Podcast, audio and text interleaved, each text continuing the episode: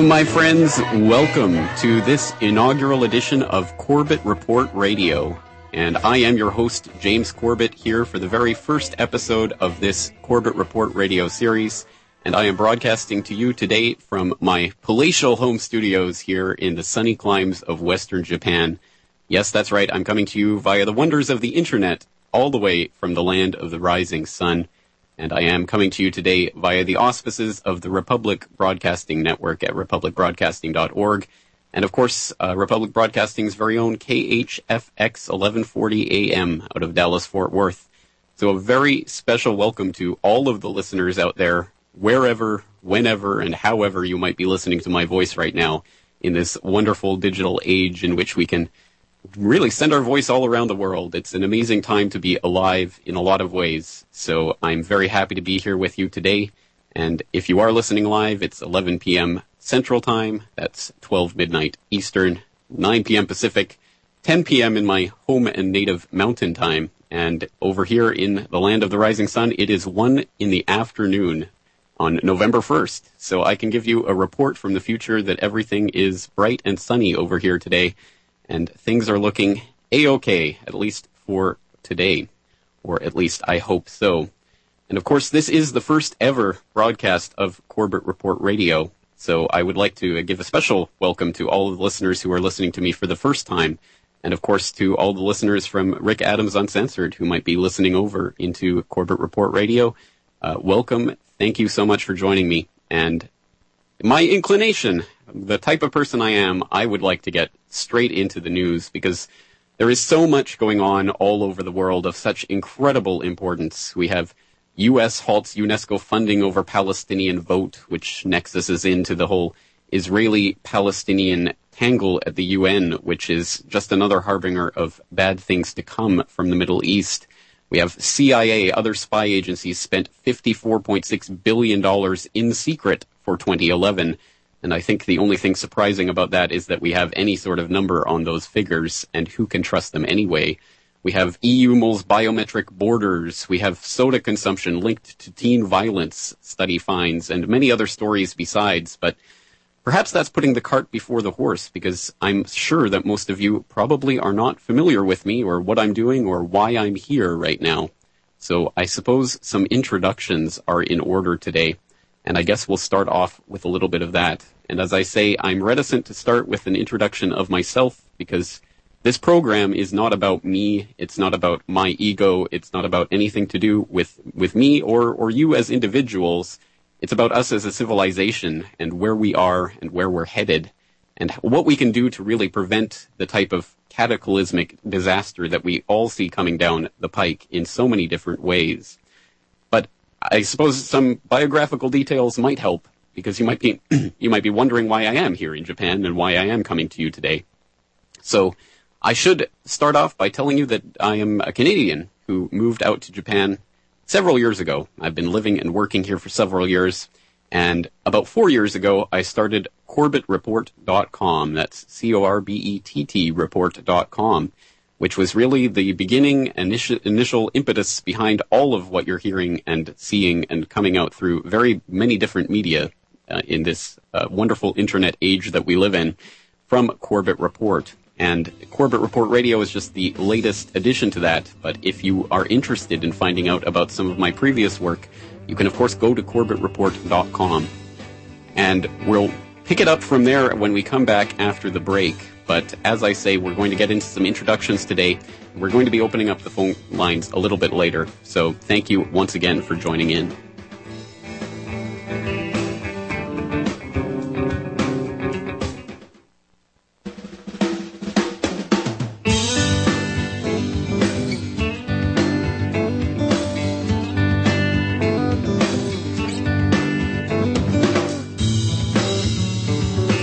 Back, my friends. Welcome back to Corbett Report Radio. As I say, I am your host, James Corbett, and I am broadcasting to you from Western Japan as we speak. And of course, there are many, many things going on all around the world. And being in Western Japan, one of the foremost on my mind is, of course, the ongoing nuclear crisis at Fukushima Daiichi, the nuclear power plant eh, that was stricken by the 311 earthquake and tsunami here in Japan and has since been spewing out nauseous, toxic radioactive substances into the atmosphere and leaking them into the ocean in unprecedented levels as more and more scientific studies are showing. But uh, but before we get into all of that type of nasty news, um, maybe I should, as I say, introduce myself and some of my websites because, as I introduced in the first segment, we I do have CorbettReport.com where you can follow basically all of the media that I've been putting out the last four and a half years. But there are other websites as well that I maintain, including uh, FukushimaUpdate.com, the newest website in the Corbett Report arsenal, which looks at uh, the Fukushima crisis and gives daily updates of basically every single news story I can find all around the web.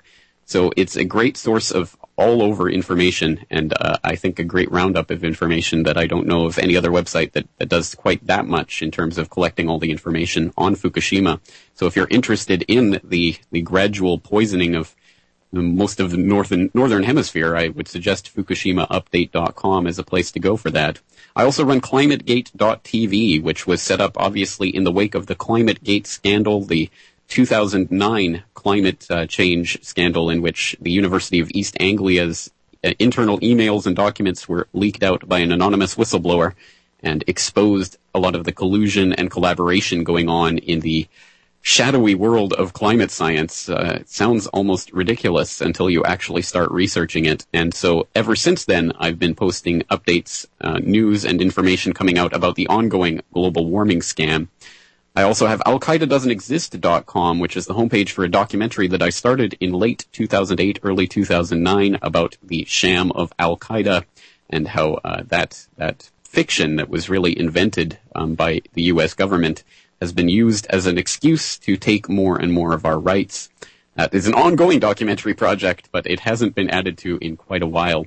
And I also have a website for my forthcoming book, Reportage, which is a book that I'm working on and have been working on for years and will continue working on until it's done. So I'm afraid I can't give any more firm timeline for the release of that book than that. But as I say, the number one website to go to is CorbettReport.com, and there you'll be introduced to my podcast, my interviews, my articles, my videos that I've been creating, conducting, producing, and uh, editing together for the last four years now. And it's been quite a um, remarkable ride, really, from there to here. But I suppose I should start from the beginning, as everyone wants to know about the biographical details and the background of the people that they're listening to, and I think not without some cause.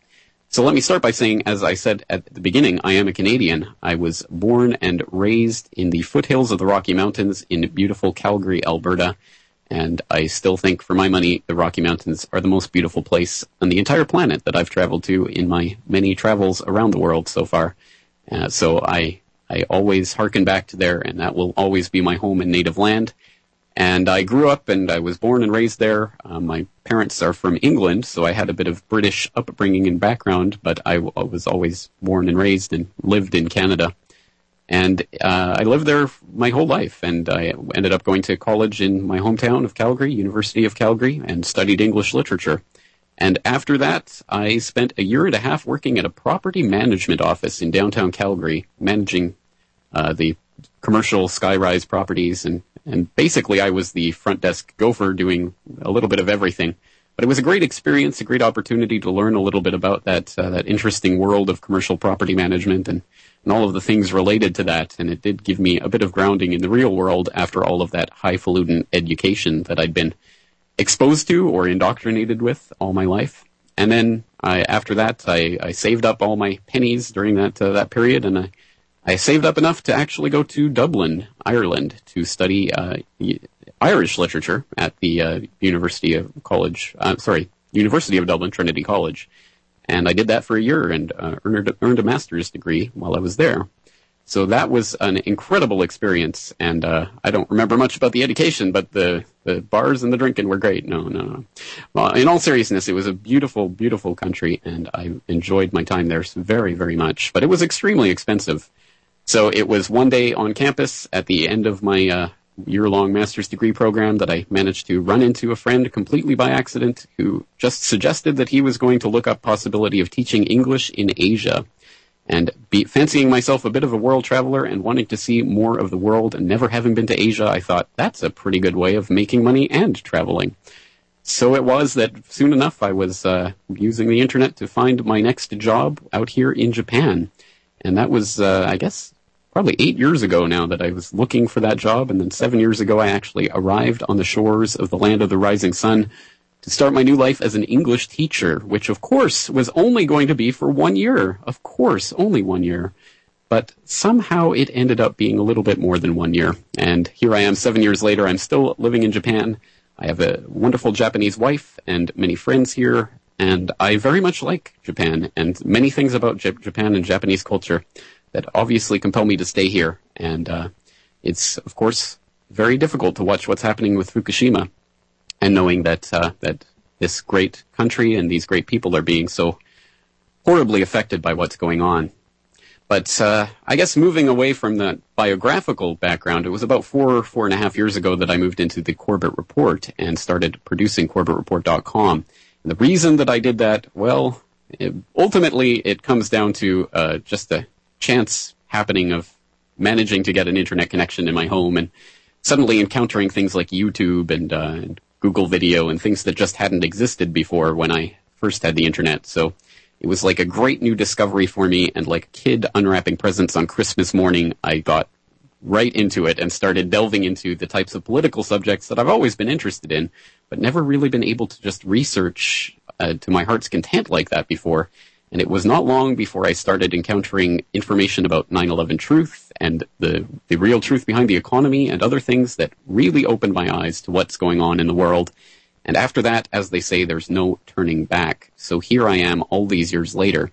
And I've been thinking to myself about what would be a good mission statement for this radio show that you're listening to right now, as this is our first ever edition of Corbett Report Radio. It should start off with something, some kind of some kind of statement of why I'm here or why you should be listening to me and why we should be learning together here every day, day in and day out, every weekday at this time. What is the point of investing our time in this?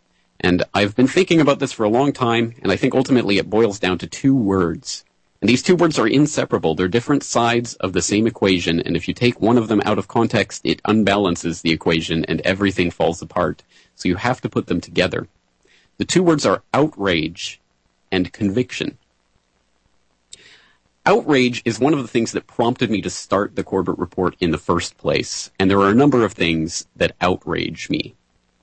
That we are expected to believe that 19 men armed with box cutters and directed by a man on dialysis in a cave fortress halfway around the world committed the most sophisticated penetration of the most heavily defended airspace in the world, managing to knock down three buildings with two airplanes and fly their jumbo jets through corkscrew turns that that combat trained airline pilots say they couldn't perform nine times out of ten under the most ideal conditions is outrageous that we are expected to believe that the ongoing meltdown of the world economy concocted by well-connected banksters and their cronies in government, which they've long since bought and paid for, is going to be solved by giving the banksters more control over the world economy is outrageous.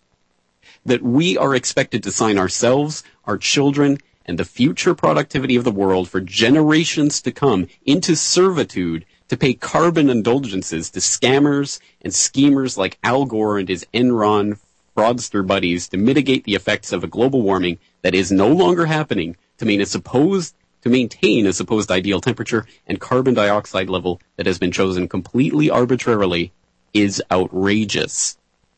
That we are expected to sit idly by while authorities who rule over us implement biometric scanners and homeland security checkpoints and flying police drone tasers.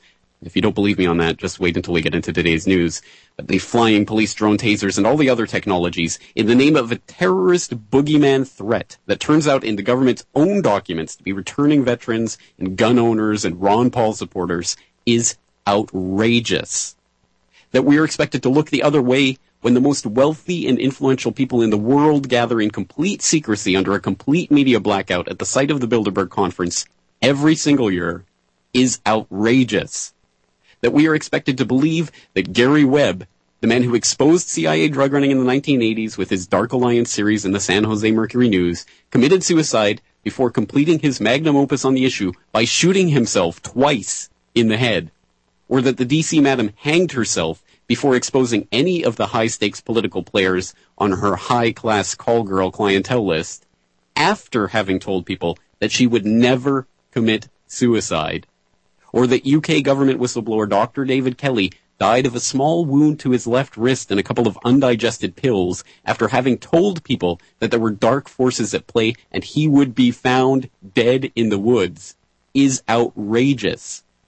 That we are expected to believe that the single greatest warmonger in American history, the man currently occupying the Oval Office, is worthy of a Nobel Peace Prize, or that he would bring us some magical hope and change if only Congress would work with him, or that he is a good intentioned man who just has to play ball with the system, is outrageous. That is the outrage. But the other side of this is the conviction. And as I say, if you don't understand the outrage without the conviction, then the equation doesn't balance and nothing makes sense. So when we come back from this break, let's get into conviction that drives us forward, and I'll give out the call in number so that you can join in on today's program.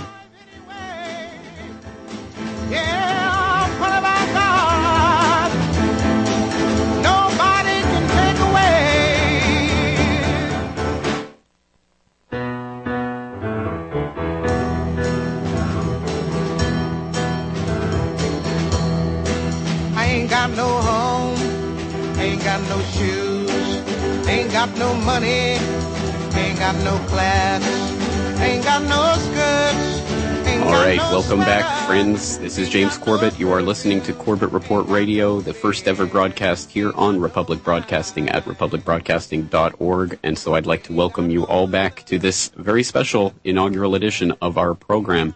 And thank you all once again for taking the time to join me tonight. And if you would like to get in and on the program, you can call in. It's 1-800-313-9443. Number again, 1-800-313-9443. We can get you up and on the air because no one wants to just hear me rambling to myself all evening. But having said that, before the break, we were talking about the things that motivate me to do this in the first place and the things that drive me to continue bringing this information to you. We went through the outrage. Outrage is what drives many of us into this type of information in the first place, isn't it? When we start to discover all of the tricks that they use to control the system from top to bottom, including the privately owned Federal Reserve, which lends the money into existence at, at of course, uh, interest that is owed back to the banksters who control the system. Or when we learn about all of the tricks and uh, vagaries and all of the things that have been done to try to convince people of the boogeyman terrorist threat, or when we learn about all the people who have tried to blow the whistle on all of the various things that are going on in the world around us who end up committing suicide under mysterious circumstances, or all of the other various outrages, that often motivates us to get into this information and to start spreading it to others. But as I say, it's a two, uh, two variable equation, and if you don't have both variables, you're not going to be able to balance things out. And outrage is only one half of what drives us on and what should motivate us to continue doing this work. Because it's not outrage alone that will get us to where we want, wh- where we want to be. If we are just outraged at everything, then we have no solutions for what's going on. We're just reacting to what's happening. So the other side of outrage is conviction. Because there are certain things that I am absolutely convinced about that I think are important to impart to you as part of what drives me to do what I'm doing. It is my conviction that people who do care about real issues, despite a lifetime of programming in lowest common denominator mind rot distraction on their television mind control devices, can become motivated to come to an understanding of the system that's enslaving them by dedicating themselves to the task of learning the true history that has been suppressed. It is my conviction that when people start to come to that understanding, they will be motivated and impelled to spread that information to others. And it is my conviction that when enough people are informed and motivated, we will be able to change the system piece by piece and to rid ourselves of the psychopaths who have been in control of our world for decades, if not generations, if not centuries, if not millennia. Because ultimately, it is my conviction that the evil that we are facing as a community, as a society, as a civilization, as a species, whether you call it the bankster oligarchy or the New World Order or the shadow government or the Illuminati or any other label you want to apply to it, it can and will be defeated by free humanity. So that's what compels me to come to you each and every day and try to bring you the information that I find important. And I'm not perfect, and I'm not here on a pedestal, and I'm not saying that uh, that I have all the solutions, but I really do hope that I can help impart some of the knowledge that you will find useful in constructing a more accurate map of reality, because I think that's ultimately what we're engaged in. If we don't have an accurate map of the reality that surrounds us, how are we ever going to get to where we want to be as a society? And the answer is we're not. So, unfortunately, there is a lot of unfortunately bad news to go over, as always.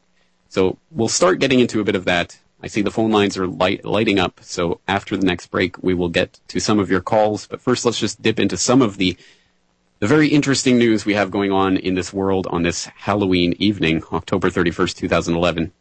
We have U.S. halts UNESCO funding over Palestinian vote. This comes from Reuters, but it's via blacklistednews.com, and it says the United States said on Monday it had stopped funding UNESCO, the UN cultural agency, following its vote to grant the Palestinians full membership. And it goes on to talk about State Department spokeswoman Victoria Nuland telling reporters that because of U.S. laws that were passed in the 90s, Washington just can't make their planned $60 million transfer that's due in November. And this is really just political charade and theater that's going on to distract us from what this is really telling us, because the fact that the Palestinian state has now finally received full membership in UNESCO really doesn't mean anything uh, on a world stage, except for the fact that this is the beginning of a process that at this point seems pretty inevitable that Palestine will suddenly be actually be recognized as a full member of the UN General Assembly. And it remains to be seen exactly how this is going to happen or how it will play out. But the fact that this is taking place at all is really a testament to the incredible hypocrisy that has held sway, sway in that region for so long with the U.S propping up uh, the Israeli state and uh, and basically allowing Israel to function in in there as the world's sixth largest nuclear superpower. Although shh, you can't tell anyone that Israel has nuclear weapons; it's a secret which everybody knows about and has known about for decades and has been well documented, and as I've gone over in a recent video report myself. But somehow we're asked to believe that Israel is supposed to be scared witless of the Iranian threat and the fact that one day they might be able to develop one nuclear weapon. Just unbelievably, oh, fearsome, isn't it? Well, just another part of the un- unfolding charade at the UN, but which we will be keeping our eye on. But right now, let's go to break, and we'll come back with some of your calls.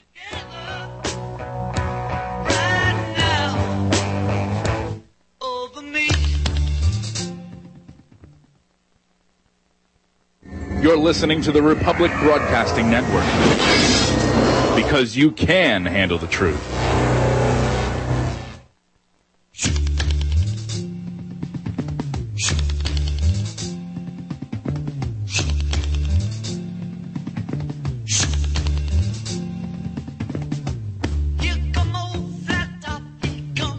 Right, friends, welcome back to Corbett Report Radio, and this is our first ever edition of Corbett Report Radio, and I'm happy to say that the lines are almost full up. There's only one space for one more caller, so if you want to get in on today's conversation, it's 1-800-313-9443.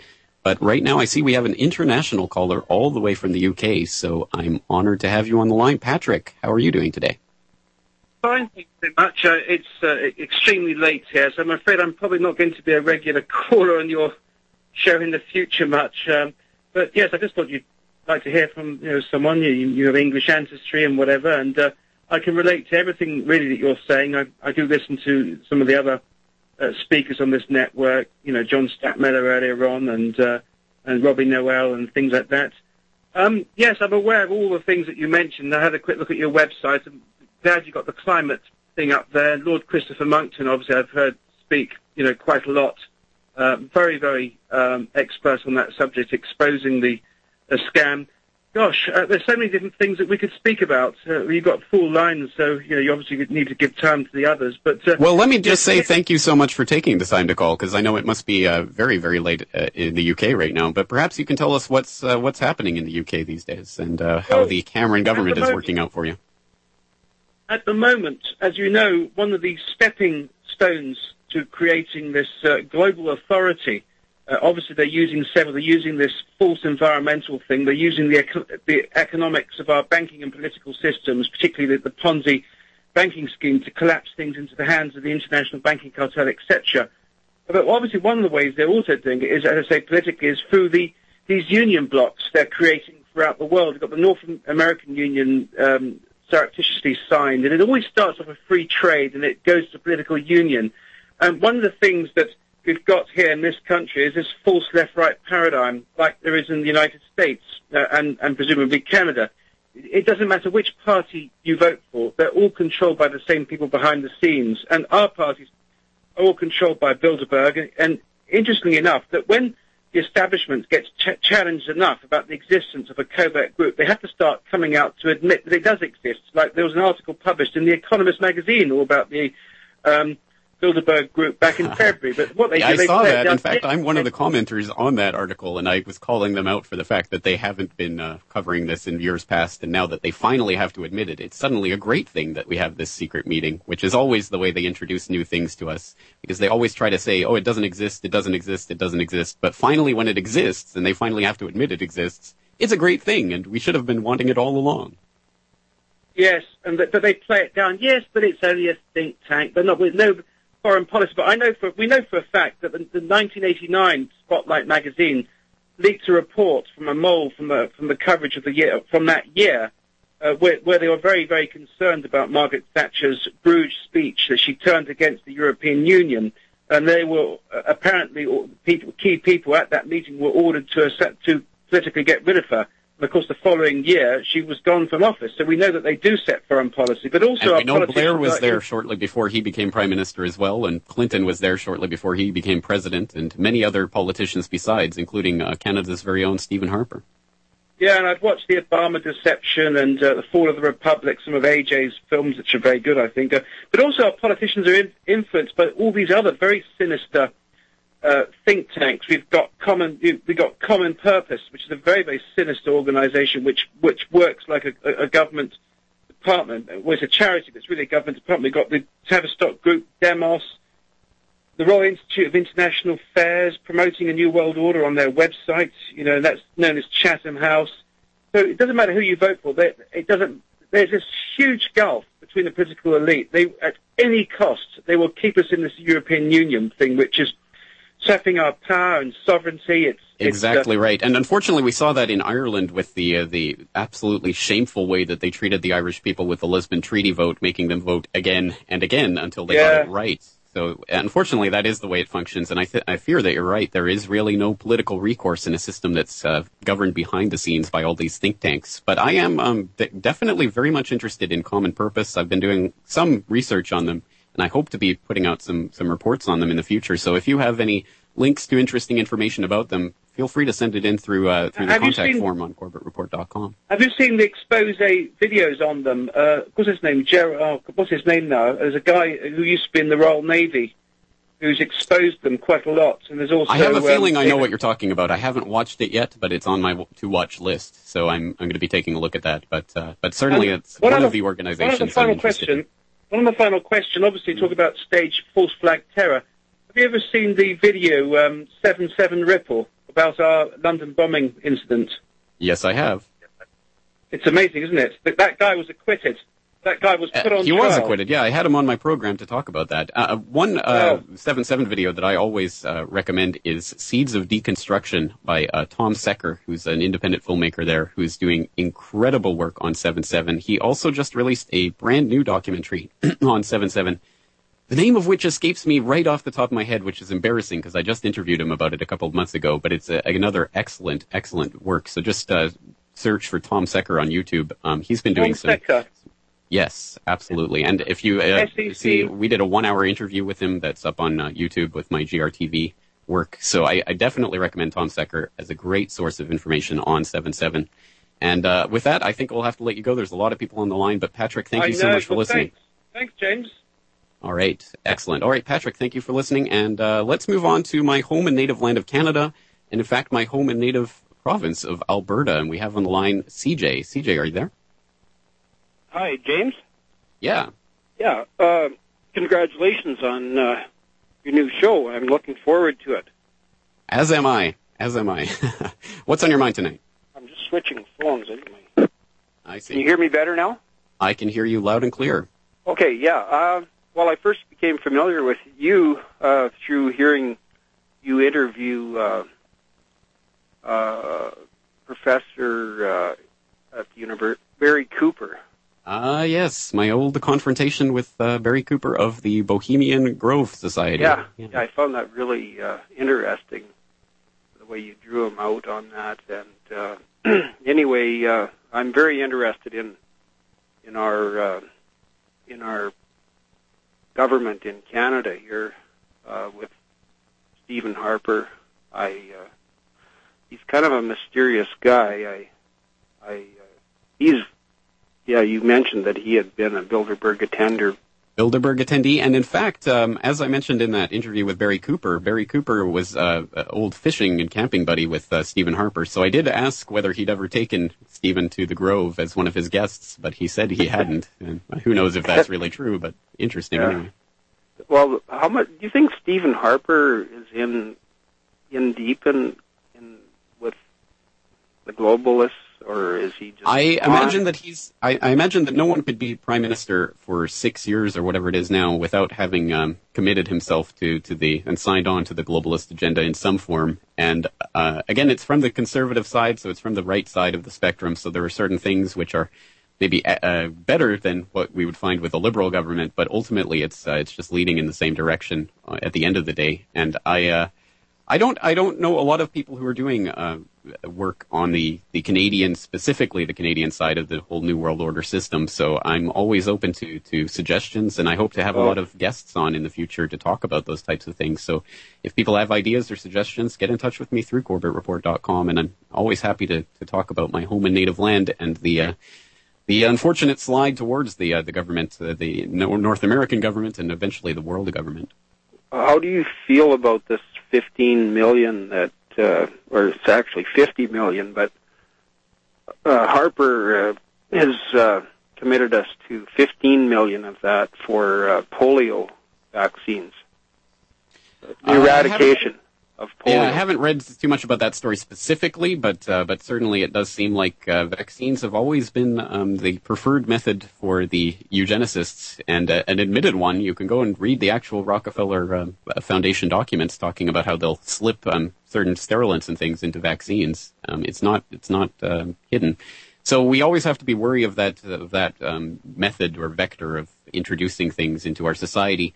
And then, of course, you can always expose the things like uh, the people who get the swine flu shots are more likely to get flu in the future, and things like that. Just little, little niggly details that uh, that the other side of the debate doesn't like Are- to look at. But uh, but certainly you- that is worrying. Are you familiar with the history of polio, uh, James?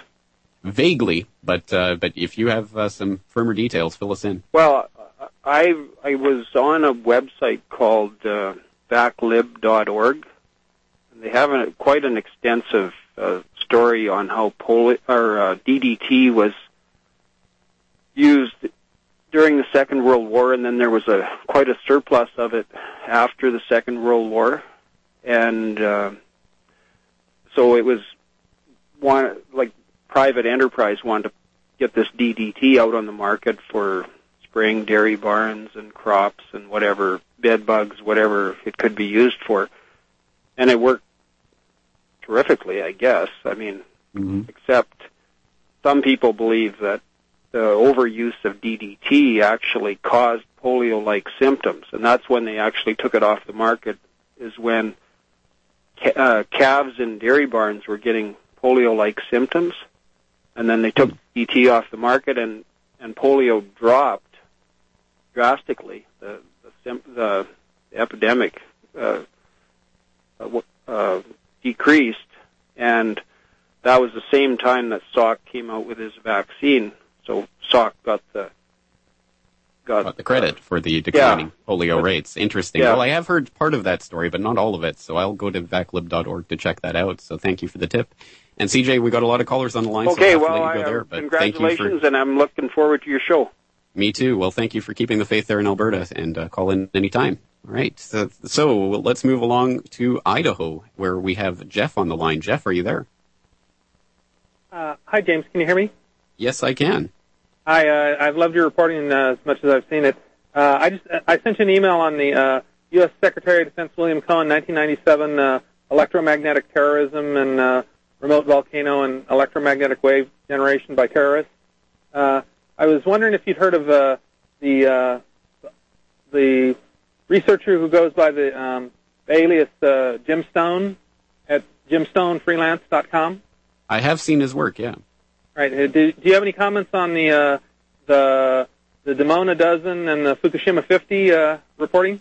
From what I've seen, I was not uh, convinced by that, that reporting, and uh, I'm I'm open to being convinced on that subject and every other subject, but I just didn't see a lot of uh, firm details to, to link the two events. And I think there is definitely a fruitful avenue of, uh, of investigation with Fukushima and looking at obviously the Stuxnet, which we know was in, uh, uh, was engineered by the U.S. and Israel uh, working together. That's been reverse engineered and it's been confirmed in mainstream sources. You can even go to TED talks and watch people talking about it. So I know that the uh, we now live in an era of nuclear power plant sabotage, and that is something that we have to be looking at, especially now that they're uh, they're telling us that. Uh, that apparently the meltdown at Fukushima started, or the problems at Fukushima started before the tsunami.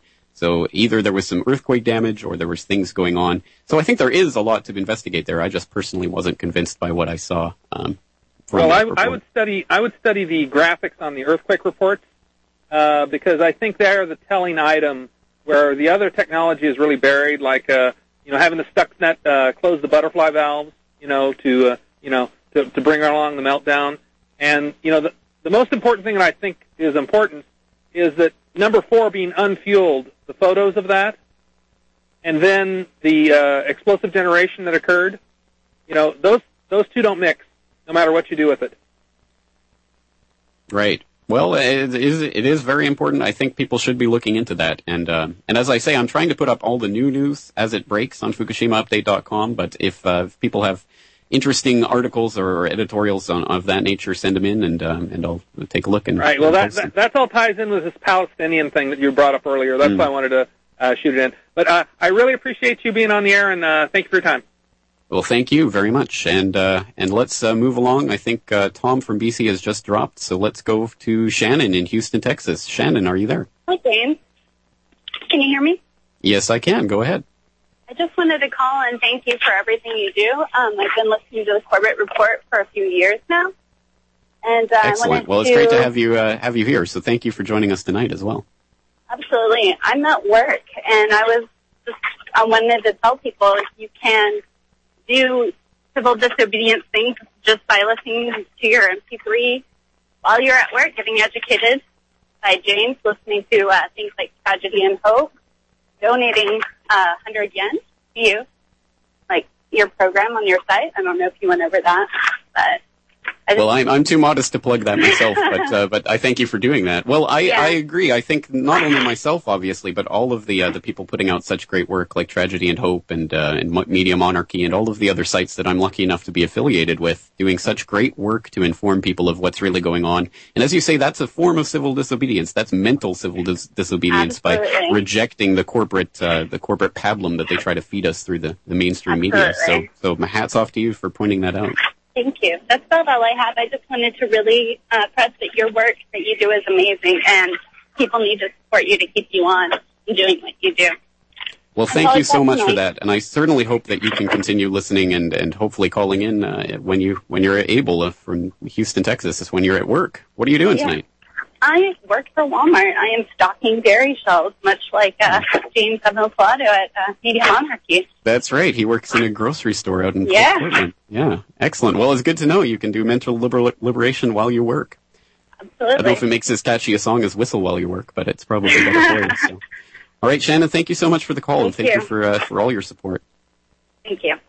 All right. Okay, excellent. Well, Shannon from Houston and Tom from BC, who we didn't get to talk to, and Jeff from Idaho, CJ from Alberta, Patrick from UK. Lots of callers tonight. That's excellent. And of course, I'm always happy to take your calls. And uh, in the coming days, actually, we're probably going to be featuring a bunch of guests. I have a bunch of guests lined up for this week anyway. So uh, when we have guests on, obviously, I'd prefer if you had guest uh, guest specific calls. But let's just run through some of the people that we're going to be having on this week. Uh, for example, tomorrow night uh, we're going to be having Joshua Blakeney, who uh, is a person from from uh, actually Alberta. He's uh, a Canadian researcher who's been writing and uh, researching about the phony precept behind the war on terror. And we're going to be talking to him specifically about some interesting work he's done confronting uh, Michael Shermer, the so-called skeptic. So I'm very much looking forward to that conversation. And then on Wednesday night, we've got uh, Paul Grignon, who is, again, a Canadian. I, I'm not doing this on purpose, honest. It's just that's the way it is. Um, Paul Grignon is the man behind Money as Debt, which a lot of people know as an excellent starter documentary for starting to understand the the economic system that we've been placed into and how to change that. And he has a new uh, documentary that probably a lot of people don't know about yet, which is Money is Debt 3. So um, I suggest people find a copy of that in the next couple of days. We're going to have him on for an in-depth discussion about the monetary system. And then uh, on Thursday night, we have uh, Lieutenant Eric Shine, who's also, of course, a host on Republic Broadcasting on Saturday nights. He'll be on to talk about his case. So all of that coming up later this week. And let's take a short break, and we'll be back right after these messages.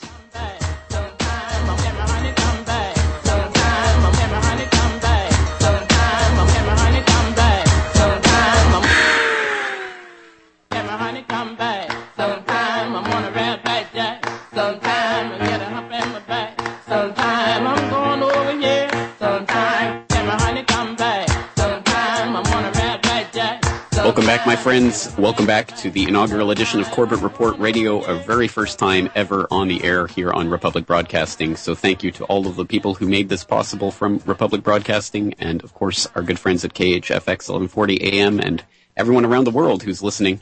I'd like to end tonight's uh, broadcast with uh, an excellent editorial uh, reflecting on this uh, this Halloween. Well, it's Halloween. Why not? Let's reflect on the real meaning of what uh, we're celebrating or uh, participating in tonight. And uh, this comes from boilingfrogspost.com, of course, uh, Sibel Edmonds, FBI whistleblower. She wrote an excellent editorial uh, last night, Halloween for the Children of the Nations of Mighty Oil, when a boogeyman and a ruthless coward become one. Here comes another Halloween. It's that time of year when the children of our nation concoct imaginary ghosts, monsters, and boogeymen, and take joy in confronting the made-up, scary characters and symbols. It's a game of pseudo-scare. Everyone knows it. The ones too little to understand have it explained by their parents and older siblings. It's the annual ritual of the pretend game of pretend scare. It's the hidden scare pleasure button semi pushed by a fictional charade of fictional characters, ghosts, monsters, and boogeymen. The generic ghosts are given generic faces. Nameless and anonymous fictional men are boogeymen. It is our Halloween. What if this Halloween was exported to other parts of the world where horror and atrocities are woven into the people's lives? What if this ritual was adopted by the children of the war-torn nations? What if these children who've been seeing, hearing, and experiencing daily horrors and fear were to concoct their own Halloween characters? Would they solely rely on imaginary and made up monsters and boogeymen, or would they designate real life boogeymen as their Halloween characters and symbols? I think the children of war torn countries with mighty oil, or the kids in the nations on the mighty oil path, would not have to resort to a concocted, fictional, and generic boogeyman. You see, they have known, seen, or heard of a real one. Their boogeyman would have a name and a face. He'd be known for his ritualistic map combing, where he'd bend over a map, run his fingers over the page while humming Eeny, meeny, mighty oil, get that country by sheer force, if it fights back, fry by drone, eeny, meeny, mighty oil. He'd keep humming until his finger, remotely controlled by the shadowy powers behind him, would come to a halt on top of a nation, the chosen one for his coming round. If you happen to be one of the children in that nation, well, then may God help you, because no one else can. The boogeyman with a name and a face would be coming after you with his manless extension. He'd be frying babies and mothers without having to hear the sound of their sizzling skin. His manless driven bombs would be hidden, hitting unknown children at d- dinner tables or in bed. Why manless? Well, because it would take a certain type of man, a rare kind, to do it in person, to be able to stand the sound of those sizzling skins or the screams of the frying mother and her child and keep doing it that manless is how it is done, and when a boogeyman and a ruthless coward become one.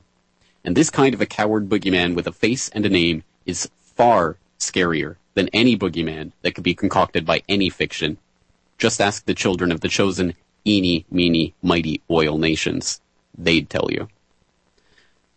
Once again, a very, very powerful editorial from Sibel Edmonds at boilingfrogspost.com, who I'm honored to be associated with my, with my Boiling Frogs Post video, the Eye Opener report on a weekly basis. So I suggest people take a moment to reflect on this uh, Halloween evening with all of the fun and revelry and silliness going on, that there are very serious and real boogeymen in this world, and they're not what we're told they are.